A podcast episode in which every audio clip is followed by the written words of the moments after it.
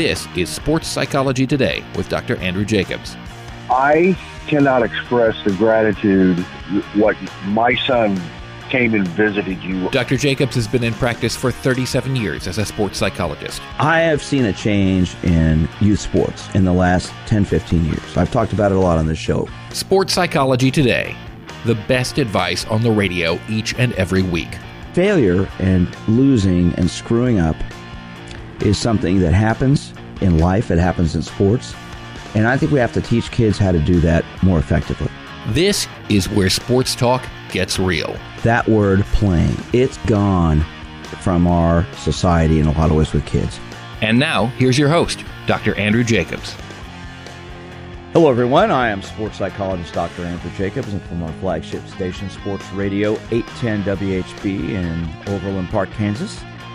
We're here every week to talk about the mental side of sports. I love doing this show with you each week as we get into topics about sportsmanship and attitude and mental preparation and building and destroying self confidence, the coach athlete relationship, how you build a team. I've been on the radio now for 27 years and been in practice as a sports psychologist for 37 years in the Kansas City area. I've had the privilege of working with athletes at all levels of competition, from the Olympic team to professional teams, the collegiate level, high school, youth sports.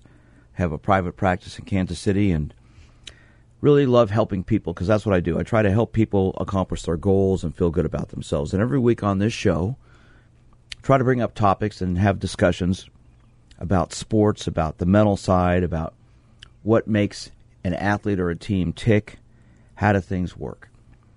And today, I am very privileged to have a lifelong friend in the studio with me. Known him since high school. We share the same birthday. He happens to be a little bit younger than I am. 20 minutes. 20 minutes, that's right. His name is Steve Physioc. If you know sports, especially in the Kansas City area, you'll know Steve in the Midwest because Steve's been an announcer, a broadcaster since the 1980s. Uh, we both went to Shawnee Mission North High School, and I went on to Vanderbilt University. Steve went on to K State, and we've stayed friends ever since. Uh, followed his career, which is just just a remarkable career because of all the different things he's done. He's now an author. His book is called The Walls of Lucca, and we'll talk about his book as well. But we're going to talk today about sports, about being on a team, what it's about, because Steve has had the privilege of being an announcer for NBA teams, collegiate teams, football teams, baseball teams he's in locker rooms, he sees the athletes, he sees what goes on, and, and I want to talk with him since we're both 63 years old. I don't have to ask you your age. we, we, we, we both have seen a change in sports, and we've seen uh, I, what what I've seen as a sports psychologist. If you listen to the show, you know I'm concerned about where youth sports is going because we're pushing kids to get involved in sports at such younger and younger ages now and organized activities on teams where they're keeping score. It really bothers me. And I'm seeing kids getting, and Steve, we'll just start. I'm seeing kids in my office now at eight and nine years of age, which to me is almost ridiculous that they should be coming in, but they're coming in because they're stressed and burned out about playing their sport because they've been doing it since they were four. And, you know, it's like, it's ridiculous to be keeping score at age five and six. You know, Norway, and I've talked about this on the show several times, won more medals in the Olympics, the Winter Olympics, than anybody. You know how many, how many medals they won? It was remarkable. 30, partic- 39. Yeah, particularly for the population of that country. The size of, the size of Detroit. Exactly. Where you go to broadcast baseball games. So, 39 medals, 14 gold medals. You know what age they start keeping score in Norway in sporting events? I read this story the other day. It was like 13, yes. 14? Yeah. They don't keep score until 13 or 14. Why? So why is that? Why do you think that is? I just think it's natural competition. Now, I can't answer it for Norway. I think it was structured by obviously good leadership, but I've always been drawn to team sports because I love the fact that when you physically see young people sacrifice their egos for others for the unity. Amazing things happen. I saw it at USC when Pete Carroll won a couple of national championships. I thought at UCLA when Jim Harrick won a national championship in basketball with Arizona when they won a national championship under Lute Olson in, in 1997. And of course, I saw it with the Angels in 2002 and the team building with the Royals in 2014 and 2015. That's what I've always been drawn to but I do think there is too much attention to success early. And I think one of the strengths of Dayton Moore is that he is patient with his success. He wants more in development and having fun and being a good teammate first before. Uh, and allow a young man to grow in A ball, double A, and triple A. But to give you an example of what you were talking about, one of the greatest managers of all time I had a chance to work with, broadcast with for three years, Sparky Anderson, won championships with the Cincinnati Reds, won them with the Detroit Tigers. And he was talking about youth sports, and he said, I think what we should do is go to a park with bats and balls and gloves and leave them on the field and let the kids make the decision. And all of the parents leave, get in their cars and leave. And if the kids want to climb trees, let them climb trees. If they want to uh, fish for crawdads in the creek in the nearby park, let them fish for crawdads. And if they want to pick up bats and balls and gloves and play a game, let them pick up the bats and balls and play a game, but let it be their decision. I think a lot of times. Wait, wait, when was that? When was that? Oh, when this was 19- 96, 7, and 8, I worked with Spark, and I learned more from this gentleman about community, about team building, about understanding people, about communication. Um, but a lot of it with Sparky was about understanding the individual. He said there was a great difference in Kirk Gibson, the great outfielder, and the drive that he had and what he needed to, ins- to inspire Kirk than there was for Lou Whitaker, who was a young man who was born uh, his father had left. Uh, he, he, he, his mother had to work two, three jobs, so he wasn't given the love that he needed. And Sparky said, "I gave Lou Whitaker an enormous amount of love, and he played his tail off for me." And he goes, "It's about people. It's about extending that love and not expecting anything back." But he goes, "So many times, that love would be given back tenfold, and and individuals would come together to form great championships, like he experienced in." Uh, with the Cincinnati Reds winning back-to-back championships and with the Detroit Tigers. I have a saying: a good coach is a good psychologist. A bad coach needs a sports psychologist. like that one? Yes, I do. Uh, obviously, Sparky Anderson was not a good coach. He was a great coach. He was a great manager. Great teacher. He, well, and that's that's where I want to go with this because I asked you when that was. You said 20 years ago. Okay. So 20 years ago, he had the vision to see what's going on with youth sports because today you don't see that very much. You don't see a bunch of kids at a park playing without adult supervision. You don't see kids at a playground playing without coaches telling them what to do. The idea of play has gone in many aspects from our society. You and I grew up, we'd go up to the grade school, we'd play with our friends, used to play basketball in my driveway. Nobody told us what to do, we just played. That doesn't happen much anymore because there's always an adult supervising. I'm sports psychologist Dr. Andrew Jacobs, and my guest this morning is Kansas City Royals broadcaster Steve Physioc. He's been a broadcaster for all kinds of teams college, professional, in Cincinnati, in California, in Kansas, all over the place. And he's joining me today to talk about his perspective. He's also written a book called The Walls of Lucca, which we'll talk about in a little bit, and, and, the, and the thought behind that book and the, and the message he's trying to share.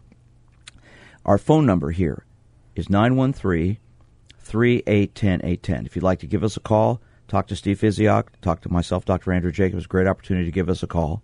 Like to hear from you. We're going to talk about team building today. We're going to talk about Steve's perspective as a broadcaster because he is around, and, and, and Steve has a unique position to be in locker rooms, to see what goes on, to interview athletes and coaches, to interview the, the front office.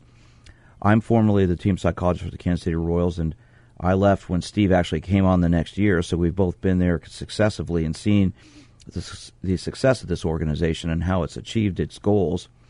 And one of the things I want to talk with him about is is this whole team building aspect because he sees it and he's seen the changes that come along come along with this as a, as a broadcaster, but he's observing everything.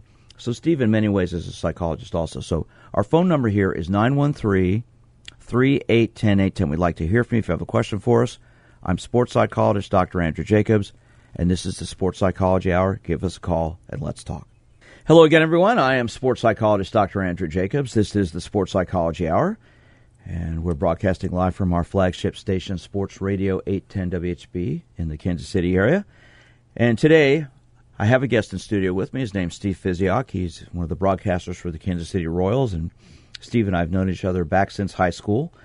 And he has an extensive experience in his profession, broadcasting, because he's he's done collegiate and professional games, football, basketball, baseball. He's been doing the Royals now for several years. He's broadcasted the Reds games, uh, Angels games, the A's games. He's been all over the Padres. He's, he's done all all kinds of broadcasting in, in, in different cities. And Steve, let, let, let's talk about this issue the, the issue of building a team. You see how teams are built, you see how they fall apart.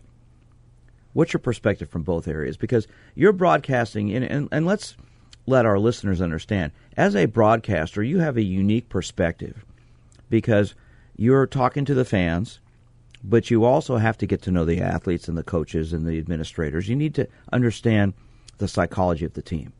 So even though I'm a sports psychologist, you in a sense are a psychologist too, because you have to analyze and interpret everything that's going on and then put it into words and share it during your broadcast. I came on in 2012 with Rex Hudler, and we had been the broadcasters for the Angels. But for uh, several years, quite frankly, it all goes back to leadership. And the Glass family, when they hired Dayton Moore, I think they made a great decision, and they were also patient with their success. They had a plan. They didn't waver from that plan. And even before Rex and I took the job in 2012, we saw what was taking place in Kansas City the drafting of the right athletes, the developing of the right athletes. We're talking the Moustakas, the Hosmers, and also signing players like Salvador Perez or Yordano Ventura. Um, and, and then developing them and then allowing them to grow and have success at the A ball level, the double A level, the triple A level. And those athletes would tell Dayton Moore and the Glass family when they were ready, but they were building and they were learning how to win together. So when they got to the major leagues, they had already won. They knew what it was going to take, and they knew they had to be patient with their success. When Dayton Moore hired me in 2008, the All Star break, to be the team psychologist, when I worked the team for four years until you came on, he told me the same thing, and he had that vision. I remember he sat down with me one day. And fans don't always want to be as patient as management, but but that's why I go back to the Glass family. They allowed Dayton's plan to come to fruition, and thank goodness that we stayed patient with them because look at the joy this entire community experienced in 14 and 15. He told me it was going to be about 2013, 2014. Yep. This is in 2008. Right. I remember the, the, the conversation. About that time is when he saw everything coming together. He's a man with tremendous vision. I respect him immensely. Uh, he understands what's going on. He understands people, and, and he's a, a good person. You know, a lot of people in baseball, I don't think you can say are good people. Right. There are a lot of people that aren't, but he is one. We, our entire an exceptional. He's an exceptional person. If you can say one word about our organization, it is integrity. And uh, that's what, particularly at the age I am, it is wonderful to work for an organization that is about integrity. And that's why I think the community is so proud of what the Royals have accomplished and why they'll be patient again to watch this project grow. So let me ask you you've seen teams succeed, you see how the athletes participate in it. We're both 63 years old. We, we grew up at the same, same time, obviously, went to school together. What's different now, Steve, from your perspective in, in athletes today than, say, 15, 20 years ago? You're, I, I, I have my own perspective, but I want to hear what you say about it. Or, or, or, or is there no difference? I think because of the immediacy, and I'm talking about social media, the, the knowledge we want. We want success too fast. And success does not come that way. It comes through discipline and patience and um, intestinal fortitude. How do you handle failure? And that's why I think baseball is the greatest sport in the world because so much of it is mental. How do you turn the page? How do you let go of the bad? And quite frankly, that's what um, my book, The Walls of Lucca, is about, where much uh, despair has taken place with the characters in the book. How do they handle? The, the, the failure, the, uh, the the tragedy they see in World War One, and in this case, with an athlete, What do you do when you struggle? Like Alex Gordon, when he didn't make it at first, and the Royals sent him down and they said, Alex, we're going to have you change positions. We'd like you to go to left field. Now, Alex had to let go of his ego and he had to work at, at left field. But he- and but- he became the best left fielder in baseball because of his release of the ego to work on his craft and, and, and be a, a great teammate. But, but it comes with the confidence that management has in you. It comes with the, the confidence that Dayton Moore had him, Ned Yost and his staff, and also the ability to let go of the bad. In this case, it may have been the first time that Alex Gordon had ever failed in his life, but he became an all star after that. To let because he doesn't because yes and i was the psychologist when all that went on Mm-hmm. and i have the utmost respect for alex gordon he is a consummate team player he never complains never moans and groans he goes out and does his job nobody works as hard as him i No. think you'd agree with me on that Yeah. he's at Almost the too hard. he's at the stadium before everybody else he gives our you know people have been critical of him the last couple years because he hasn't hit well he's been he's probably been playing hurt all the time because he's has a lot of pride and now this year he's he's doing well, and I wish nothing but the best for him because I, I think the world of the guy. He, as I said, he he's a team player across the board. Now, you see teams succeed and fail. When failure, and, and, and I've talked about this forever on my show, the 27 years I've been on the radio, I talk about failure. How do you learn from failure? In my in our book that I wrote with Jeff Montgomery and Pete Malone, Just Let Them Play, Guiding Parents, Coaches, and Athletes Through Youth Sports, our third chapter is called Embracing Failure Can Lead to Fun. To go back to what we started with the kids, I don't think we teach kids how to fail very well anymore. No, you're right. You know, it's all about winning. It's all about succeeding. It's all about beating somebody. Instead of about when you fail, because you're going to screw up and fail, what did you learn from that? How do you get better from it? It shouldn't be about the score, the result. It should be about the experience and what you're learning. And so for me, when you screw up and when you fail at eight, instead of being yelled at by a coach because you struck out, the coach should sit down. Okay, son, let's, young lady playing softball, what do you think happened at that at bat? Why do you think you struck out? Instead of getting mad at them, ask them if they can learn from it because that will build confidence. I remember when uh, my son was in little league, and he um, he actually went through an entire season without striking out. But I do remember him getting to first base after he walked, and the count was three and two, and I was the first base coach, and he said, "Dad, I was so nervous because I thought I was going to strike out," and I said, "Kevin, get used to it because you're going to strike out a lot on the baseball field and in life, but it's how you handle that." And that was just a little moment I remember him, and I wanted him to remember that with success, the, the real satisfaction is the trial and the tribulation that you went through to get to that moment. I mean, when we got here in 12 and 13, we saw some struggles, but that team had um, uh, a togetherness, uh, a esprit de corps that you knew they were going to have success. And I always remember in 2015 talking with Dayton Moore in July, and I said, Dayton, we're good enough. We are going to win the American League Central, but we probably need more pieces to win a world championship. And he said, Fizz, I'll get those guys, but I won't, do anything that will upset the chemistry we currently have in the clubhouse. And of course, he gets Ben Zobrist and Johnny Cueto and Jonny Gomes, and the and the Royals win that championship. I'm sports psychologist Dr. Andrew Jacobs. My guest this morning is Kansas City Royals broadcaster Steve Physioc. We're talking about team building. We're talking about success and failure in sports. If you'd like to give us a call, our number is 913 3810 810. This is the Sports Psychology Hour. I'm sports psychologist Dr. Andrew Jacobs. Talk to you soon. Hello again, everyone. I am sports psychologist Dr. Andrew Jacobs, and from our flagship station, Sports Radio 810 WHB in Kansas City. This is the Sports Psychology Hour. I'm here every week, and we talk about the mental side of sports on this show. And today I have a guest in studio. His name is Steve Physioc. He is one of the broadcasters for the Kansas City Royals, has been a sports broadcaster for over 30 years. Steve and I went to high school together. We share the same birthday. We have a lot in common, and uh, I couldn't have a better person on with me to be kind enough to come in here and, and talk with me today about sports. And we have a caller on the line we're going to go to in a moment. You know, Steve, I mean, it's just great talking with you again, as, as we always do when we see each other. But your perspective about team building and about teams is, is really interesting because you see it from a different angle than pretty much everybody else. You know, fans look at it from one perspective. We want to win the game, at least professionally. And the athletes see it from another perspective. It's their it's their job, it's their living. You're looking at it from the entertainment perspective as well as from from the team building perspective. Yeah, my job is to not only entertain but to inform, to describe the action on the field. But do I get caught up in the clubhouse and uh, enjoying watching these guys grow? And these are all young men who, who quite frankly, could be my children.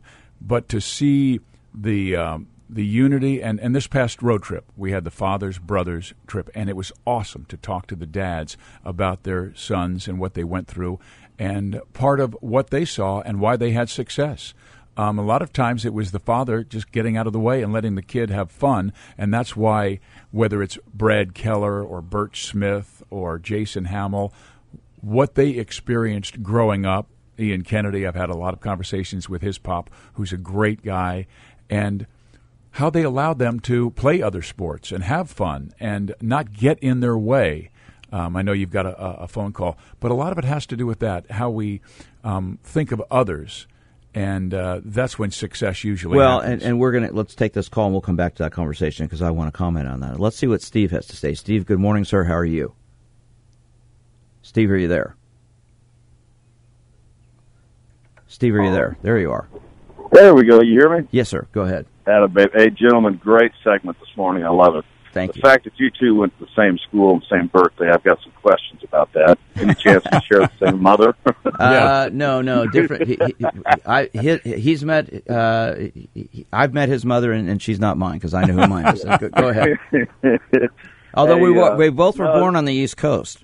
Yes, we no, were. I, lo- I love it, man.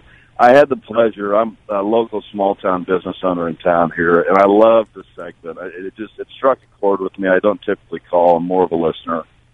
But my daughter last year, you know, their soccer team, you know, and this is at age of eight.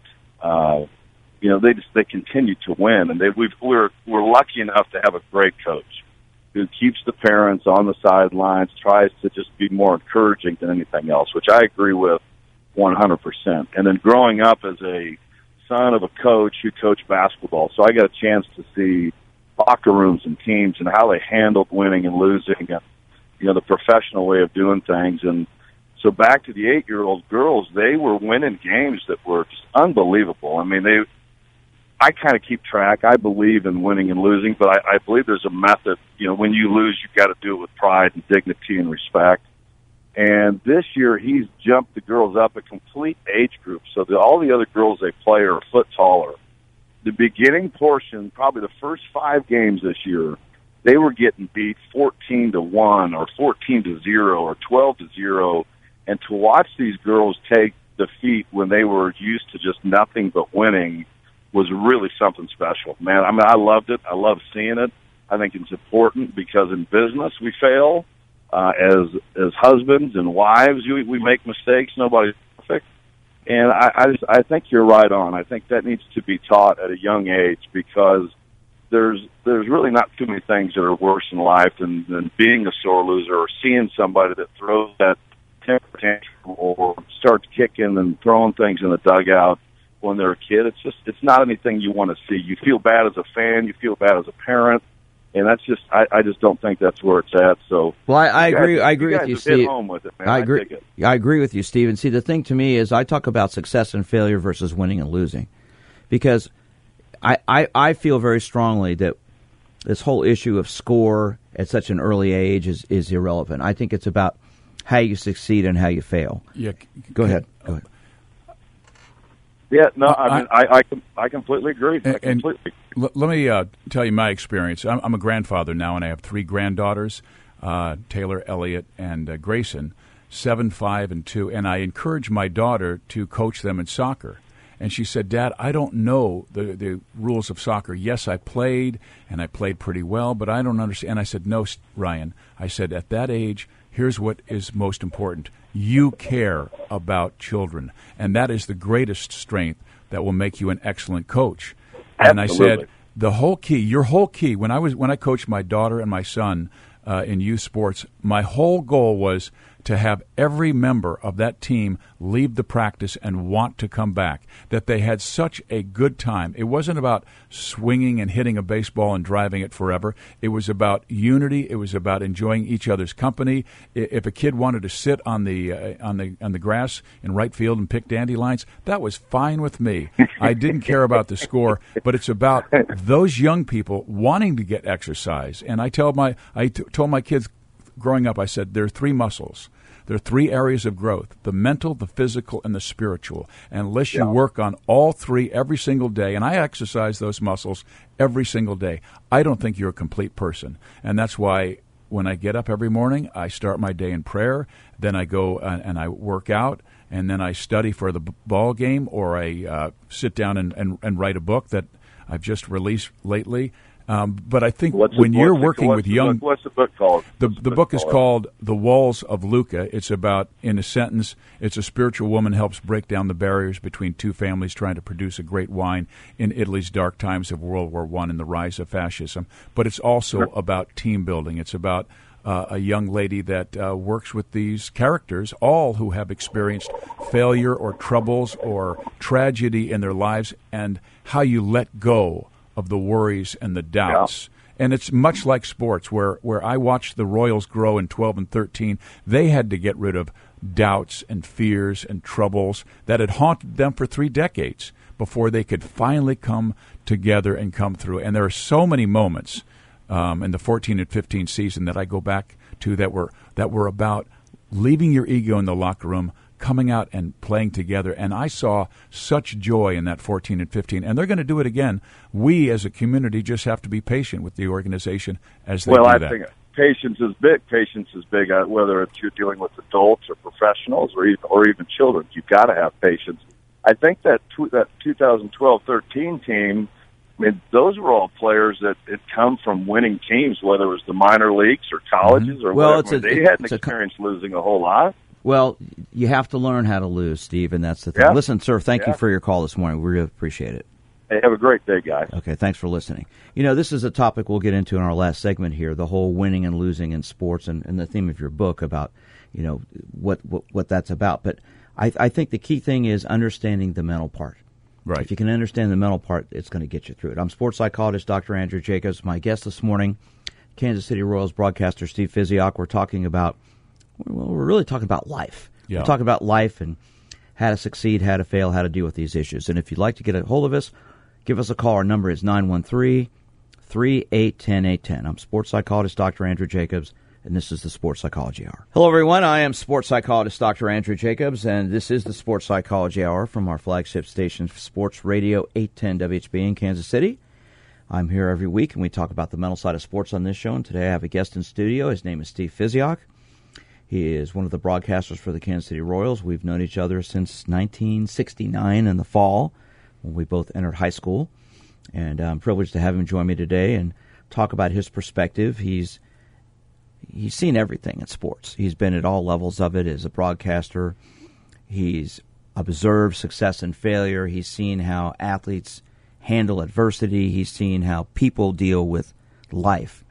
And that's why Steve's here today. Our- If you'd like to give us a call, our number is 913 3810 810. And Steve, like myself, is also an author. My book called Just Let Them Play, Guiding Parents, Coaches, and Athletes Through Sports, you can get on my website, winnersunlimited.com. Co-wrote with Kansas City Royals Hall of Fame closer Jeff Montgomery, one of your fellow broadcasters, and Olympic swim coach Pete Malone, who coached five gold medals in the Olympics. Uh, Steve has written a book, I have it right here, called The Walls of Lucca. And he has given me my copy. It's a lot longer than my book. It's going to take me a lot longer to read it, but I'm excited to read it.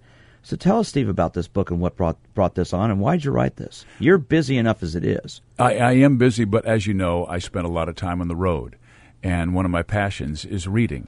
And uh, you know, through the years, I've read authors like Kenneth Roberts or John Steinbeck, and lately it's been Diana Gabaldon and the Outlander. Hold on one second. Your passion's reading. We had different English teachers in high school. Oh, I had Carolyn Jeter, and she won two-time uh, Right, we had Teacher diff- of the Year, and I only got a C plus. Was the best grade I ever received on her English class, and here I am trying to write a novel. But I've always been a reader, and I've always thought, can I do that? Well, anyway, my wife and I were vacationing in Italy in 2006, and we traveled around to Rome and Naples and Florence and uh, Venice and hiked the Cinque Terre. But we got to a town called Lucca, Italy, in uh, at the end of a, the last week and joined other friends there in a villa north of uh, the walls of Lucca. And I started doing research about the history of the walls, and they are three different walls over 2,000 years pre Christian, medieval, and the Renaissance walls. And the walls you can walk on today took 105 years to build because Lucca was at one time at the end of the silk trade and was the number two banking capital in all of Europe. So they had an enormous amount of money. Well, when you have money, what do you want? You want to make sure you defend what is yours. So they built these massive walls. I thought you were going to say when you have money, you want more money. Well, no, they wanted to defend their money, so they built these walls. And so what they did. I mean, the you can bring soldiers through the walls. You can store ammunition. They're wide enough to drive two 18 wheelers, and they ring the city for 4.2 kilometers. In over 2,000 w- years, these walls have never been attacked. No one has ever attacked Lucca, Italy. And I thought, okay, here, here comes the psychobabble. Do we as human beings do the same? Do we build these invisible walls around us to protect us from fears or failure that may take place? When in fact no one is attacking us. So I have a vineyard north of town, wine owner rich, winemaker poor. They live on the same property. They uh, are, have the same goal, which is to produce a great wine or to grow olives and have success in the oil in industry. But they all have fears. The wine owner, his father was very emotionally uh, uh, demeaning to him, and all he wants to do is produce a wine that's better than his father's. Though his his wife is uh, all about the ego, materialistic possessions, power. She wants to be part of the rise of the fascism, um, and she has an affair with uh, a fascist. The winemaker is a young man who is conscripted into the war and sees much tragedy and comes back and just wants to lose himself in the vines and the olives. And there's a young lady who uh, also works in the vineyard whose husband has been killed in action, and now she is the winemaker and has to take over. And it's all of their fears and their worries about trying to uh, just keep a job or get away from the misery that you saw in the war. Well, how do you let go of those fears and those worries? So you can collectively come together to produce a great Sangiovese wine. And my protagonist is a woman named Isabella, who is a woman of great spiritual conviction. And not the war, not the rise of fascism and Mussolini can knock her off of her strength and quest. And she's the one who helps these two families come together so they can produce a great wine in a difficult time. Interesting. I'm excited to read this because what I'm hearing you say is is in part a lot of what I work with people on when I sit down privately in, in individual sessions. It's about passion, it's about conviction, it's about honesty, it's about heart. Right. It's about what's inside. And what do you want? What are your goals? What are your expectations? What are your fears? How do you overcome these things? And about honest communication with yourself. And I, I think that sounds like a lot of what the theme of your book is about. It is, and it is interesting on the athletes that you and I have both seen who have incredible talent and don't make it to the top. And then there are young people who we've seen who have very little ability and who have won world championships. I'll give you an example. David Eckstein. He won a world championship with the Angels in 2002, and he won a world championship with the St. Louis Cardinals. And this guy has extremely limited athletic ability, but his mind is so strong. He never let anybody's doubt or struggles or his lack of physicality um, interrupt him from his goal, which well, was to play Major League Baseball. One of my sayings is you can have two athletes who are physically the same, but the one with the stronger mind will be the one who come out on top. Let's let's go back to the phones. Let's see what Brian has to say. Brian, good morning. How are you?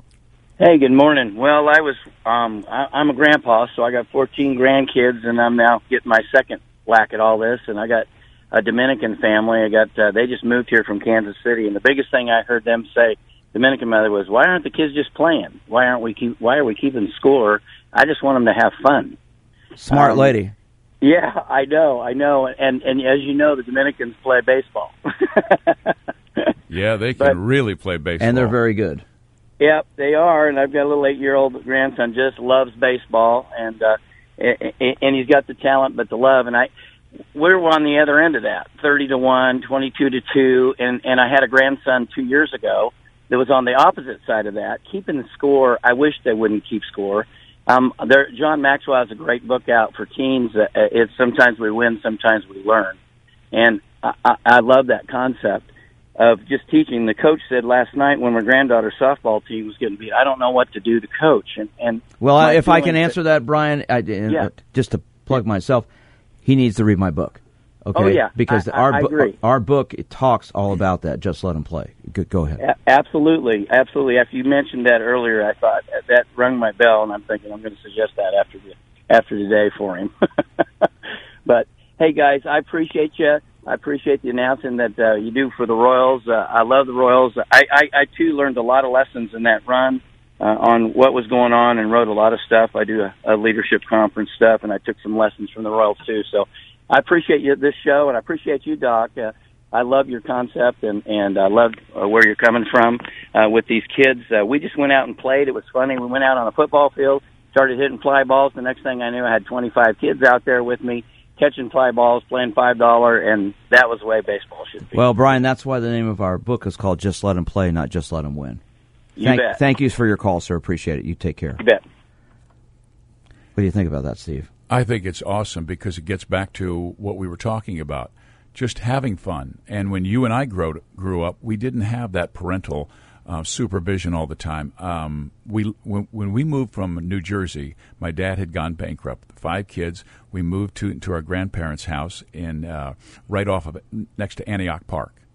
And I remember bending back the fence and going underneath the fence at the age of like seven and eight and wandering off to Antioch Park and climbing all over without any parental supervision. And of course, you're having these um, fantasies in your mind of like an adventure. You're you're in World War II. You're a Marine, and you're only seven, eight years old, but you didn't have this parental supervision, which allowed you to to dream.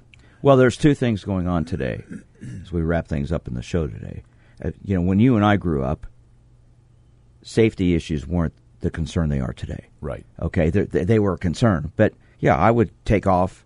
I remember I get on my bike and I went to a creek with friends and we catch crawdads all day. Turkey Creek. Yeah, we we did do these things. Nobody nobody worried about that. You know, my mom would say, "Just be back and get some lunch." I was seven. When it gets dark, make sure you get back right. in time for dinner. But today that doesn't happen. You've got safety issues, but you've also got this whole helicopter parent issue. You've got the control issues. There are a lot of things. Of course, we could be talking forever on these things want to wrap things up this morning. It, has been wonderful having you here with me today. It's, it's, it's, it's, always great to see you. Your book, The Walls of Lucca, has a message. In, in one minute, sum it up before we wrap things up for the show. Well, yes, it's about two families trying to produce a great wine, but it's also about faith lost, faith found all of these people lose their faith in whether it's in their Catholic faith or or it's in faith in people, faith in leadership because of the failed leadership that uh, this young man sees in World War One. He loses his faith completely. Well, how do you get it back? It's much like baseball. When you struggle, how do you get that back? So it's about forgiveness, letting go of the bad, and, and focusing on the good. Lucca, you can go to Amazon Books, just type in Steve Physioc, The Walls of Lucca, and it will come up and it's on Kindle and also paperback. Where do people get a hold of you? How can they reach you, Steve?